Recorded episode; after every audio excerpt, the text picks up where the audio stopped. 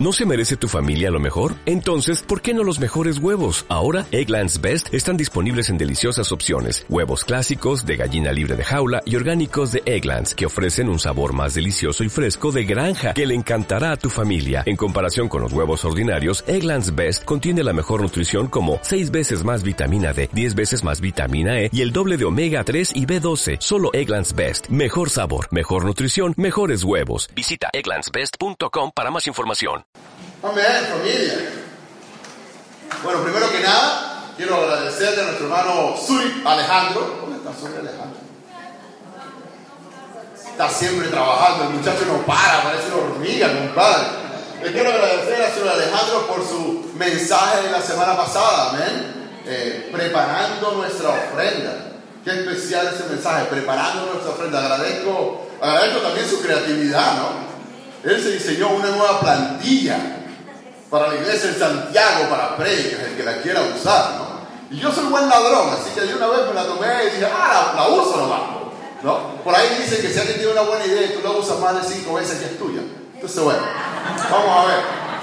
No, gracias Alejandro por su creatividad, ¿verdad? Y, y también por el mensaje de corazón. Yo aprecio mucho eh, la escritura, cómo la profundizó y cómo enfatizó el corazón uh, de Dios que es para nosotros dar voluntariamente y de corazón. ¿no? Y para aquellos que, que quizás están visitando o no saben lo que hemos venido haciendo, tenemos seis semanas, hecho teníamos seis semanas, hasta antes de la prédica de Alejandro, que enseñamos sobre Dios y su dinero. Porque hemos venido trabajando en la iglesia en retomar convicciones que se habían perdido o se habían aguado o se habían dejado. Hemos trabajado en muchas convicciones y una de ellas era la convicción de la ofrenda, de cómo darle a Dios. Hicimos unas, clases por seis semanas, mes y medio, para realinearnos con Dios, pensar como Él piensa con respecto al dinero que es últimamente de Él. Amén. Y sabes lo increíble, la buena noticia es cómo, cómo responde el corazón ante, ante la palabra de Dios. No ante una prédica, no ante un hombre, pero ante la palabra de Dios. Y para mí es verdad con gran alegría que les puedo decir que la ofrenda ha aumentado un 25%. Es increíble lo que Dios ha hecho. Cuando llegamos en el 2015 y nos mudamos para, para Chile, la, la ofrenda estaba como en 2.5, 2.7 millones de pesos mensuales y la meta era 4 millones. Y era como, wow, llegar a 4 millones, qué difícil. ¿Saben? Llegamos a 4 millones y ahora está en 5. O sea, los corazones, y sabes, eso no, no va para alguien específicamente que se está beneficiando. Mira, aquí el, el grupo de liderazgo los hermanos, a uno que no está el grupo de liderazgo, saben nuestra vida, saben cómo vivimos. Esto no es como, ¿sabes? El ministerio de la prosperidad y, tengo dos Mercedes, ven parados en la casa. No, o sea, esto es para Dios, amén. Pero yo quiero dar las gracias a la iglesia por responder y seguir respondiendo. Ahora, llegamos a donde tenemos que estar. No, estamos, estamos en proceso. Pero vamos en buen camino. Amén. Entonces quería darles esa muy buena noticia, que se animaran ustedes con eso. Eh, ahora, la, la, semana pasada, Alejandro comenzó una, una serie de clases que queremos hacer también para ahora prepararnos a una ofrenda que tiene mucho tiempo sin suceder en Santiago de Chile. Y es una ofrenda especial. Es como, como él compartió en Éxodo 25 y 35. En ese momento era algo que nunca habían hecho.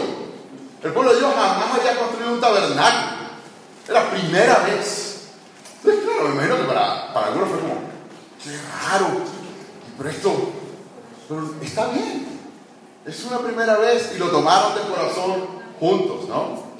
Bueno, esta semana queremos ver otra historia, o queremos comenzar a ver otra historia, porque vamos a continuar las próximas semanas con la misma historia. Ver otra historia, otro relato bíblico parecido al de Éxodo 25 35 y 35. Otro relato donde el pueblo de Dios vino colectivamente e hizo algo que hacía mucho tiempo no se hacía. Pero vinieron colectivamente y lo hicieron. Y algo que es muy inspirante es ver lo que sucede cuando en unión, ah, esto lo quiero recalcar, perdón, antes de lo otro. Algo que me inspiró mucho en la clase anterior es también lo que dijo sobre Alejandro sobre tener la misma manera de pensar, hacerlo en unión. Sabes, cualquiera de nosotros acá podría escribir un cheque, porque Dios te podría dar la posibilidad, de 10 millones de pesos. Esa es la meta de la oferta especial, 10 millones de pesos. ¿De dónde sale esa meta? Mira, orando, pensando en ser humano, 10 millones de pesos. Dios cualquiera acá mañana le puede mandar un cheque de 10 millones de pesos que diga Iglesia General de Cristo, se lo tiene que dar a la iglesia. ¿Puede o no puede? Dios puede hacer lo que quiera. Dios puede hacer que llegamos a uno de los autos y hay 10 millones de pesos ahí en la maleta, con un letrero, para la iglesia. Él puede hacer, ¿sí o no? Él puede. Y que venga una persona y diga, aquí está lo de, olvídense de todos los demás, no den nada, aquí están los 10 millones de pesos. Pero Dios no lo hace así. Dios quiere que todos juntos, con un mismo parecer, una, manera, una misma manera de pensar, unidos, mismo corazón, demos lo que podamos. Te me las escrituras que puso Alejandro porque nadie es género solitario cristiano solo. Yo, no, somos nosotros, amén. Somos juntos. Y de eso es lo que le iba a compartir, que es en unión, voluntariamente y de corazón, que sacrificamos para Dios. Amén. Eso es lo que, lo que se queda en mi corazón, lo que quiere Dios seguir transmitiéndole a la iglesia. Entonces el pasaje que vamos a ver hoy se encuentra en Primera de Crónicas, capítulo 29. Primera de Crónicas, capítulo 29. Y yo estoy seguro que es una historia con la que Dios nos quiere inspirar a meditar, a soñar, en cómo nuestras ofrendas edifican un futuro. Nuestras ofrendas edifican un futuro. Amén. Si quieres un título para el día de hoy, sé que a Vince le gustan los títulos para ponerlos ahí en la página web. Bueno, a mí me gustan y Vince los necesita. edificando un futuro. Amén. Edificando un futuro. Primera de Crónicas 29. Abre tu Biblia o prende tu Biblia. Porque no tengo todas las palabras de los nueve versículos que vamos a leer en la pantalla. A veces hago eso a propósito.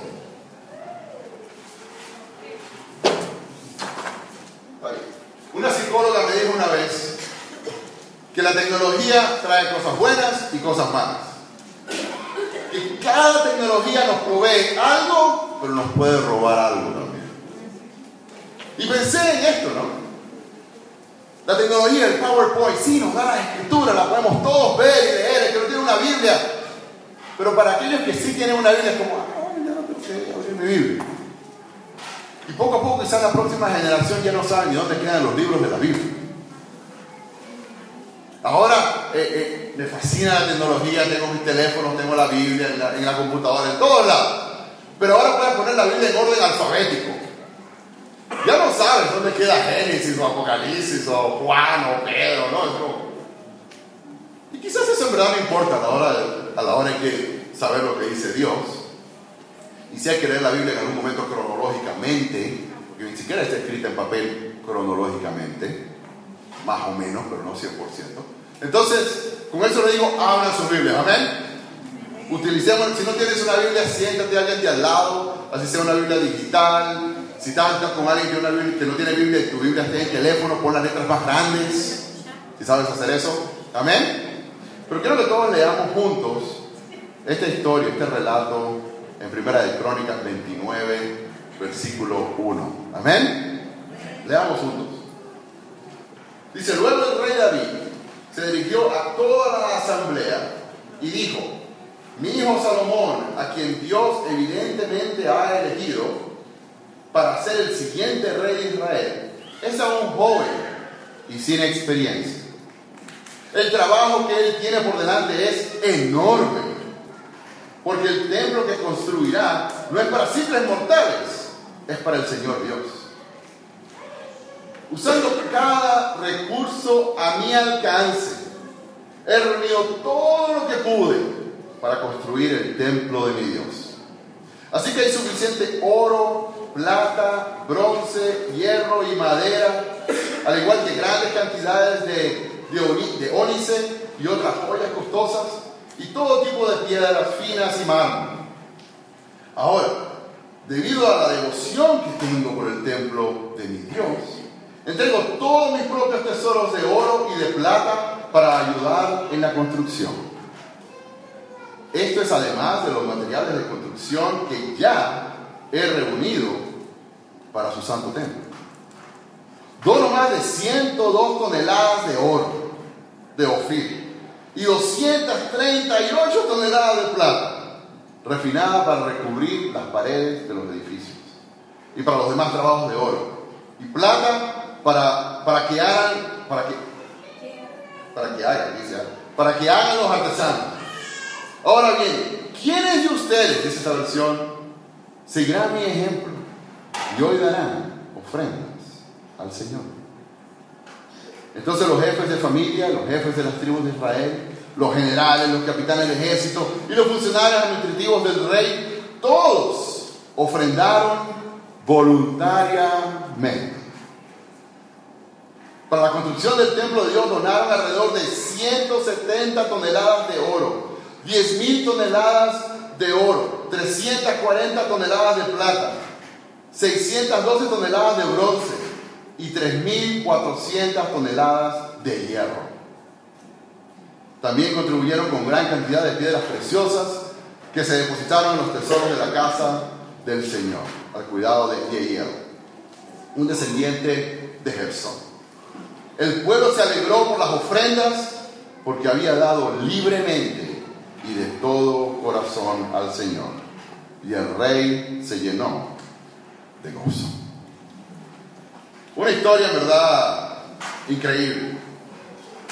Un relato de algo que hizo el pueblo de Dios colectivamente, viviendo juntos. Y yo pregunto, ¿qué podemos aprender nosotros en luz de nuestra ofrenda especial sobre este relato? ¿Qué podemos aprender? Yo espero que te inspire hoy, amén, que te anime esto hoy. Bueno, por un lado, esto también fue una ocasión especial. No era lo que hacían todos los días, ¿verdad? En estos 25 y 35 el pueblo de Dios construye un tabernáculo, algo que nunca habían hecho. Y ahora vienen en 1 Crónicas 29 a construir el templo de Dios, algo que nunca antes habían hecho, pero parecido al tabernáculo. Pero ¿cuánto tiempo había pasado desde que hicieron del tabernáculo? Muchísimo tiempo. Ninguno de los que estaban allí vivieron esa experiencia de venir todos juntos, sacrificar todos juntos para construir algo para Dios. Ya que Dios nos está llamando a hacer eso. ¿Sabes? Similarmente nosotros en Santiago tenemos, me han dicho, más de 14 años sin dar una ofrenda especial. Algunos acá ni siquiera estuvieron allí cuando eso se hizo. No voy a pedir que levanten la mano, pero hay bastantes que, que no estuvieron allí. No saben cómo luce eso. Similarmente, ellos también se sintieron así como tú, en Primera de Crónica 29. Pero igual vinieron juntos, colectivamente, a hacer algo para Dios. Amén.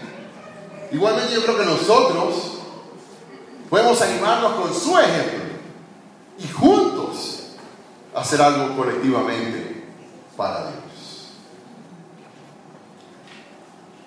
¿Sabe para quiénes eran los preparativos que estaba haciendo David? ¿En quién estaba pensando David cuando reunió toda esta cantidad de dinero y todos estos recursos? En el versículo 1 dice que él pensó en su hijo. Mi hijo Salomón, así comienza. ¿Saben? Él sabía porque Dios le había dicho que él no lo iba a construir, pero podía preparar. Él estaba pensando en la próxima generación, en la futura generación. ¿Sabes lo que yo veo es que nosotros, los esfuerzos que hacemos ahora, también los hacemos para las próximas generaciones? hay muchos patrones en la Biblia de esto. De hombres y mujeres que han sacrificado han entregado, han, han trabajado mucho para que las próximas generaciones reciban la cosecha de la siembra que ellos hicieron.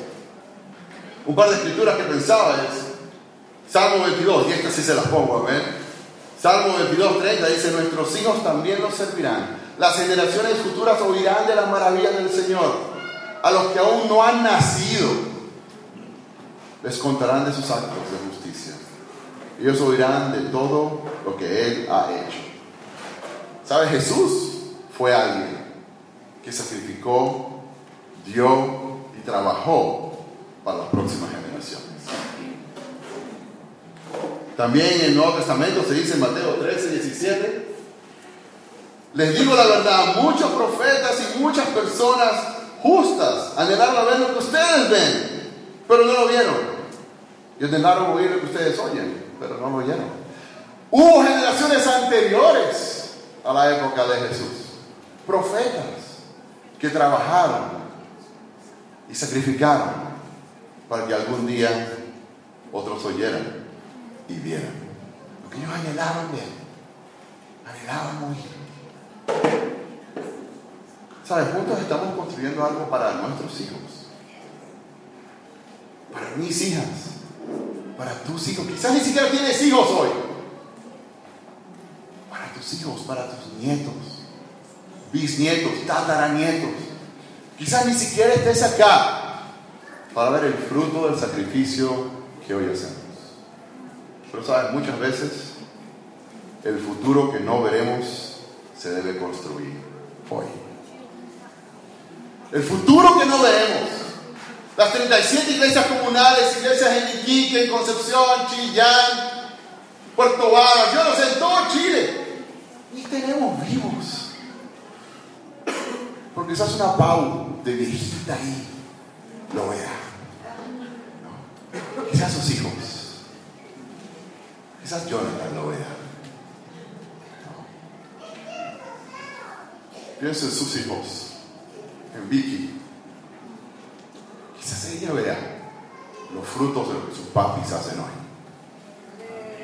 Estamos construyendo para un futuro, A veces nos quedamos enfrascados en el hoy ¿Pero qué vamos a hacer hoy? ¿Y cómo se va a usar hoy? ¿Y para dónde va hoy? ¿Y qué?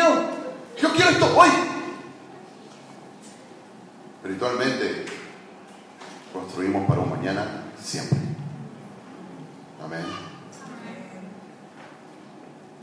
Ahora bien, la Biblia dice que David sabía algo importante de la próxima generación. Dice el versículo 1, él sabía que su hijo era qué?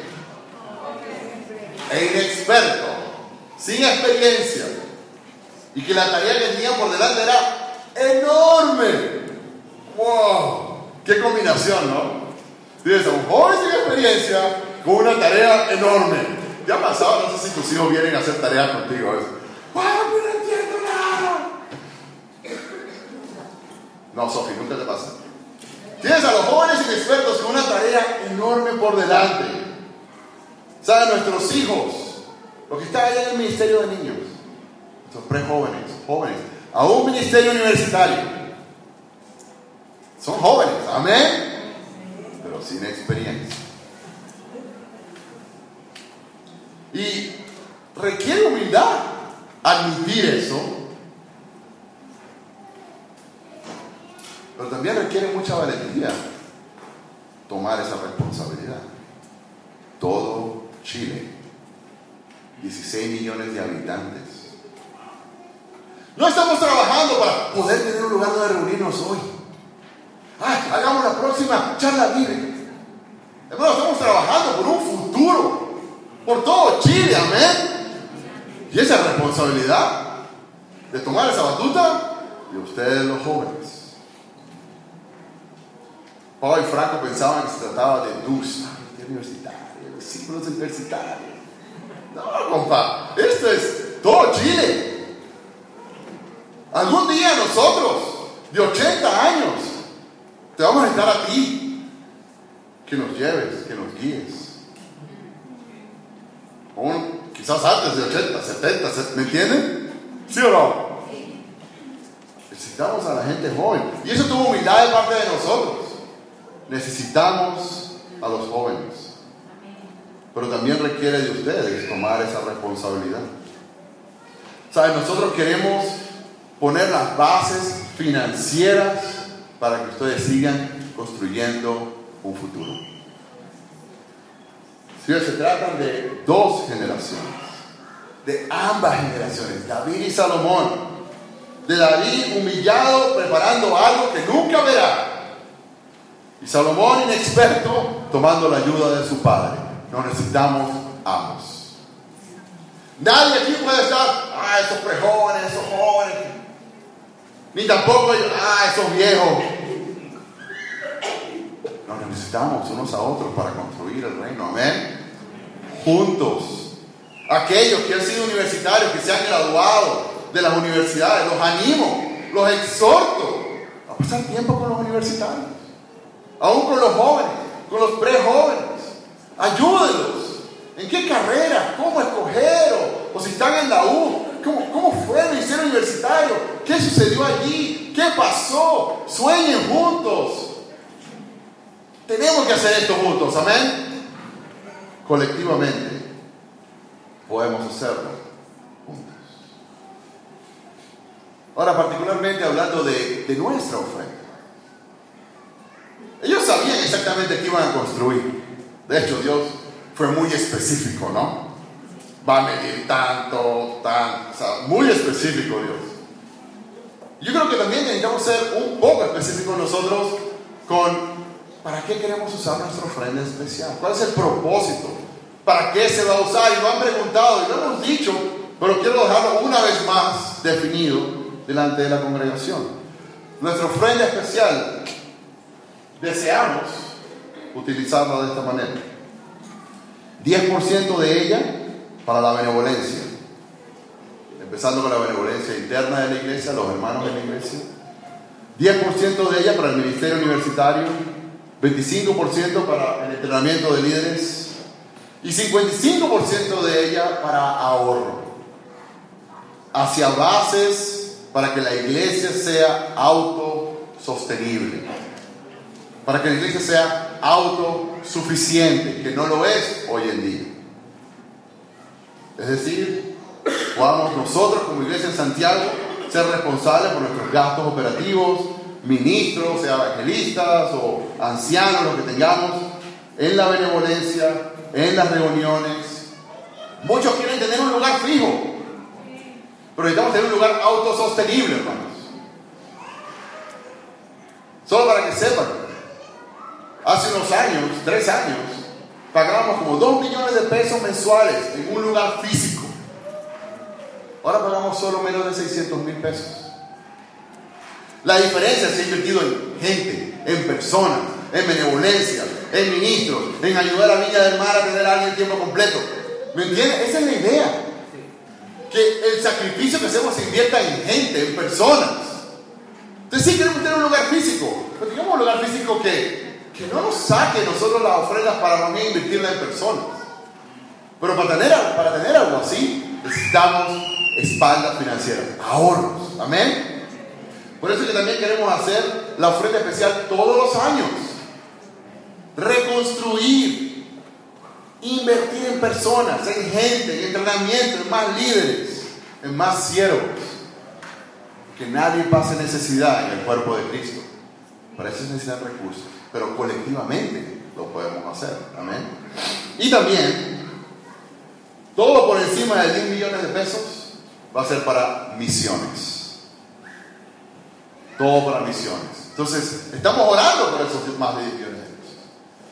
Para que Dios nos dé aún más, para ayudar aún más. Amén. Si ven, nuestras ofrendas edifican un futuro. Nuestras ofrendas, la tuya y la mía colectivamente, edifican un futuro. es importante tener en mente para quién es esto. David lo tenía muy en mente en el versículo 2 él dice, porque el templo que construirá, hablando de Salomón, no es para simples mortales, es para el Señor Dios. y lo dice así con exclamación, ¿no? Es para el Señor Dios. ¡Wow! Él estaba clarito. Esto no es para alguien, para beneficio personal. No es para hombres, no es para simples mortales, es para el Señor Dios. O sea, nuestra ofrenda especial debe ser así. En nuestra mente, en nuestro corazón, solo dar porque esto es para el Señor Dios. Amén. No es para alguien específicamente, no es para beneficio personal. No es para poner a prueba los corazones. No es para ver cómo está la iglesia. No. Es para Dios. Todo es de Dios. Es para Él, amén. Entonces que sea motivo de alegría. Porque colectivamente le vamos a dar algo extra, algo especial, un regalo especial a nuestro Padre Celestial, amén. Es como, me acaba de ocurrir, ¿no? Es como, démosle un, regalo de cumpleaños a Dios.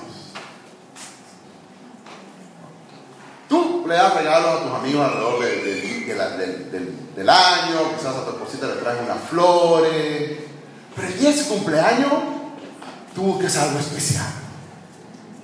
Y sacas un tiempo para buscar eso especial y piensas en la persona y qué le voy a dar. Hagamos eso así para Dios, un regalo para Dios. No es para, uy, ¿cómo están nuestras convicciones? No se trata de nosotros. Hagámoslo solo de parte de Dios. La única intención es construir el cuerpo de Cristo para Dios. Amén. Ahora bien, debido a que es para el Señor, hay que admitir, va a tomar mucho esfuerzo. Va a tomar mucho sacrificio. A ver, es inspirante ver lo que hizo David. ¿Qué dice la Biblia que hizo David? Cada recurso a su alcance. ¡Wow! Cada recurso a su alcance. David dice, he reunido todo lo que pude. Todo lo que pude. Todo que pude, no todo lo que no pude. Amén. Y interesante ver cuánto dio. O sea, no sé por qué la Biblia lo, lo deja específico, porque Dios dejó eso escrito, el monto que él dio, pero lo dice la Biblia, ¿no? Todos mis propios tesoros de oro y plata. 102 toneladas de oro de Ofir. ¿Sabes? Estuve buscando en Google, ¿no? Hoy en día, una tonelada de oro, si alguien puede buscar agüita, se lo agradecería. Una tonelada de oro cuesta 51 millones de dólares. Una tonelada de oro. 51 millones de dólares. O sea, 102. ¿Quién hace la matemática, Carlos? 102, los universitarios, 102 millones. Mil gracias. 102 millones. 102, 102 veces 51 mil millones de dólares. ¿Quién hace la matemática?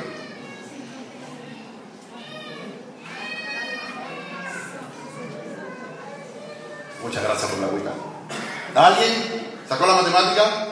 ¿El celular?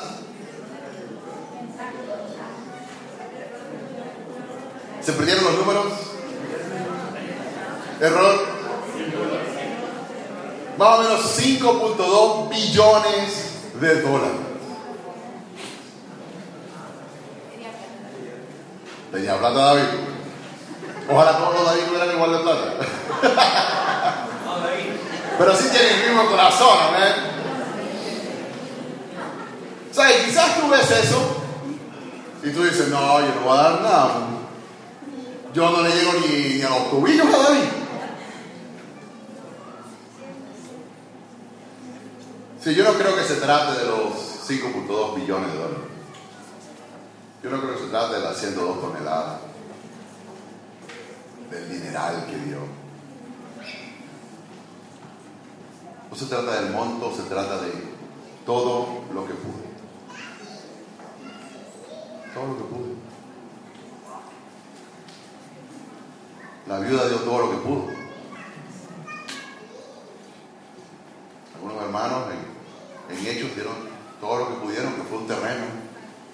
Quizás otros tenían dos.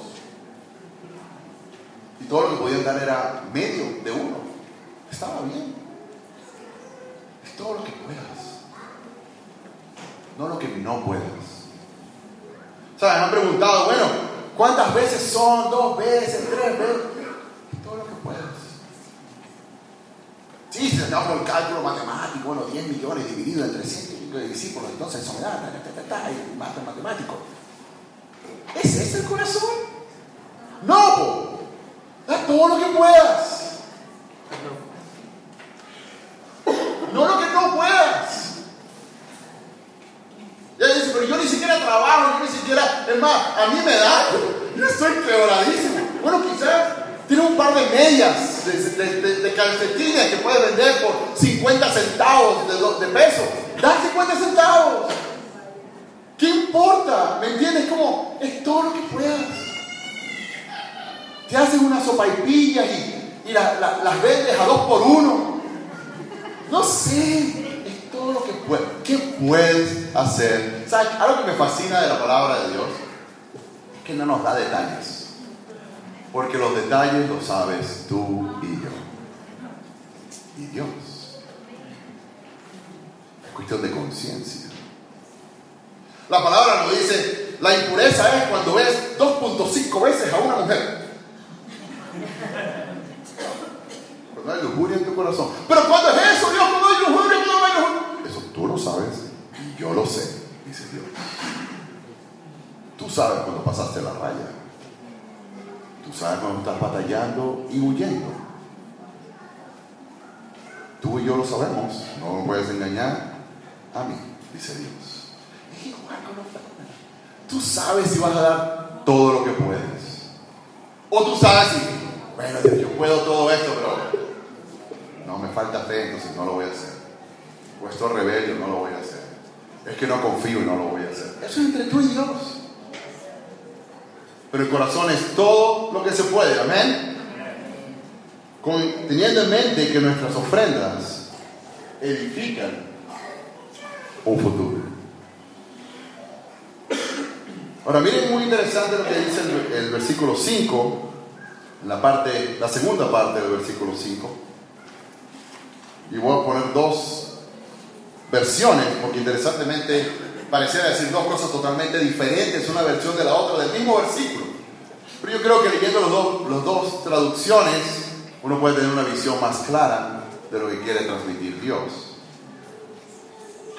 El versículo 5 dice, en nueva traducción viviente. Ahora bien, ¿quiénes de ustedes seguirán mi ejemplo y hoy darán ofrendas al Señor? Pero otra traducción dice que David dijo, ¿quién de ustedes quiere demostrar hoy su amor a Dios? Dando una ofrenda para la construcción del templo. Creo que ambas traducciones es válida. Creo que David dio un ejemplo. ¿No necesitamos ejemplos en nuestras vidas? David dio un ejemplo. ¿Sabes? David en las escrituras es una sombra, en cierta forma, de lo que iba a ser Jesús. Y Jesús en carne propia fue un ejemplo para todos nosotros. Amén. Jesús demostró su amor por Dios también. Jesús dio todo lo que pudo. Lo dio todo. Y eso fue todo lo que pudo. ¿Sabes? Tratando de seguir a Jesús, mi esposa y yo deseamos hacer lo mismo. Dar todo lo que podemos. Por ende, no le estamos pidiendo a la iglesia hacer otra cosa que no vamos a hacer nosotros. Y no es el monto, es el corazón. Todo lo que podamos. Amén. Y la otra, la otra traducción también me fascina, que dice, ¿no? ¿quién de ustedes quiere demostrar hoy su amor a Dios? Oh, qué pregunta tan, tan profunda, ¿no? ¿Saben? La ofrenda especial se trata de cuánto amor le tenemos a Dios y cuánto se lo queremos demostrar. Eso es todo. Dirás, Nelson, pero para el 2 de septiembre no llego yo. Yo lo quiero amar de, este, de esta manera, así, de este monto. Está bien, no hay límite. Demos, démosle a Dios lo que queramos. Amén todo lo que podamos. es el corazón. Y lo animante es cómo respondieron los líderes de David, los servidores en ese momento. Mira lo que dice la palabra de Dios en el versículo 6.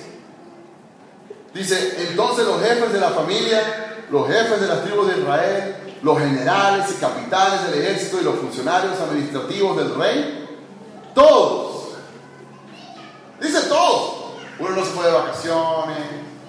todos ofrendaron voluntariamente. Wow, qué, qué animante, ¿no? Todos siguieron el ejemplo de David. Y todos en verdad deberíamos seguir el ejemplo de Jesús, que lo dio todo. Pero para nosotros es muy, ¿verdad?, emotivo y animante ver el corazón de los siervos de sus servidores. Llame los líderes, aquellos que sirven a la iglesia, aquellos que se desvelan orando por los hombres y mujeres que son parte de su iglesia comunal, de su zona que piden consejo, que oran, que se sientan con ustedes una y otra vez. ¿Sabes? Para algunos de ellos no ha sido fácil este tema. Han tenido que batallar con las escrituras. Han tenido que conversar y ser honestos y ser abiertos. Pero algo que me inspira es que cada uno de sus líderes desea ofrendar voluntariamente todo lo que puede. Estamos todos unidos en esto. No hay alguien que no, no estoy de acuerdo. No, todos juntos, colectivamente. Podamos para darle la gloria a Dios. Si ven, sus siervos, sus líderes también entienden que sus ofrendas, wow, se me fue la voz, sus ofrendas edifican un futuro. Amén. Ahora, quizás hay alguien por ahí que no quiere que termine. Bueno, ¿y cómo reaccionó el pueblo de Dios? ¿Cómo reaccionó el pueblo de Dios ante el sacrificio de David, el sacrificio de los líderes, el sacrificio colectivo de ellos? Versículo 9. El pueblo se alegró por las ofrendas porque había dado libremente y de todo corazón al Señor. Y el rey David se llenó de gozo. ¡Wow! Esto quisiera que terminaran las películas así, ¿no? El pueblo se alegró y todos se llenaron de alegría y de gozo, hicieron una fiesta. Amén. De eso se trata. ¿Sabes? Deseamos que esta ofrenda especial sea un motivo de gozo. Amén. De alegría. Me preguntaban eso. ¿Qué, ¿Qué pasa? ¿Cómo vamos a tomar si de repente no damos 10 millones, sino, sino 8, o 4, o 5? ¿Qué, ¿Qué vamos a decir? ¿Qué va a pasar? Vamos a celebrarlo. Vamos a hacer un moche, una Vamos a poner música y vamos a darle gracias a Dios porque todo viene de Dios. Y si Él nos quiere dar 500 mil pesos en ofrenda especial, amén. hermanos, es de Él. Todo es de Él. Entiende que todo es de Él. Él es el que nos da. Es más, en eso dice que Dios le mueve el corazón a aquellas personas para dar. Él te mueve el corazón. No yo. No, claro, no puede dar. Hermano, tienes que dar. ¿Cuánto vas a dar? ¿Por qué no vas a dar? Vende tu chaqueta, muérete de frío. Da algo. Ahora algunos tenemos 10 chaquetas y podemos vender una. Es otro tema. Pero es motivo de celebración. Que sea un motivo de alegría. Veo muchas caras serias, hermano. Ponle una sonrisa en su rostro. Dile a tu cara lo que está sintiendo en tu corazón. O exhórtalo a que se anime. Esto es motivo de alegría. O sea que como iglesia podemos llegar a ser financieramente independientes algún día, próximamente.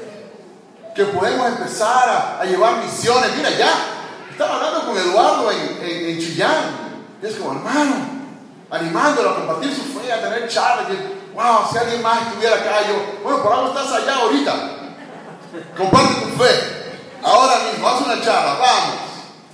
Pero eventualmente sería chévere mandar un equipo misionero, amén.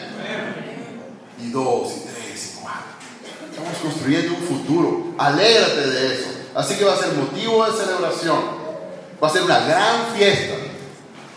Porque el dar voluntariamente y de corazón trae alegría y trae gozo. Amén. Espero que les esté quedando claro el mensaje de Dios. No es por obligación, no es por compromiso, es por amor a Dios. Así que, hace un tiempito ahora vamos a orar por la ofrenda regular. Por la ofrenda que damos todas las semanas. Y, no es diferente el corazón de la ofrenda especial o la ofrenda regular. Voluntariamente y de corazón. Y es motivo de alegría. En verdad es un motivo de alegría ver cómo va aumentando la ofrenda. Cómo podemos ayudar a alguien más. Cómo podemos servir más. Es un motivo de alegría. Y yo los animo. Wow, Piensen en la iglesia en Santiago. Piensen en cómo estamos. Piensen ahora, mírense entre ustedes digan, wow, Dios está obrando. Amén. Es motivo de alegría. Yo no sé si está muy serio por el frío, pero para, yo creo que Margarita sí está congeladita. Vamos a ver si conseguimos unos calefactores, no sé si podemos hacer algo así, pero sabes, hermanos, hermanas, amigos, aún si nos visitas, o estás estudiando la Biblia, o quieres regresar a la iglesia, tengo un par de preguntas. Un par de preguntas para todos nosotros. ¿Te unirás a construir algo especial para Dios? ¿Quieres ser parte de una transformación espiritual? ¿Te animas a colaborar en una obra celestial juntos? Entonces esfuérzate, sacrifica, da todo lo que puedas para que unidos, todos juntos, como un solo pueblo, voluntariamente y de corazón, el 2 de septiembre de este año, nuestras ofrendas edifiquen un futuro. Vamos a orar. Querido Padre, Señor, Gracias por ejemplos que tú dejas plasmados en las escrituras. Para animarnos, para retarnos, para motivarnos. Siempre me pregunto por qué, por qué hay cosas escritas en tu palabra que tú dejas escritas. Y me fascina, Señor, me fascina pensar en, por qué las escogiste, por qué las pusiste de tantos relatos. Y ciertamente este ejemplo de David, de, su pueblo, de tu pueblo, de los líderes, de todo el pueblo tuyo, Señor, que se unió en ese momento, que ciertamente, papá, tú recuerdas ese día.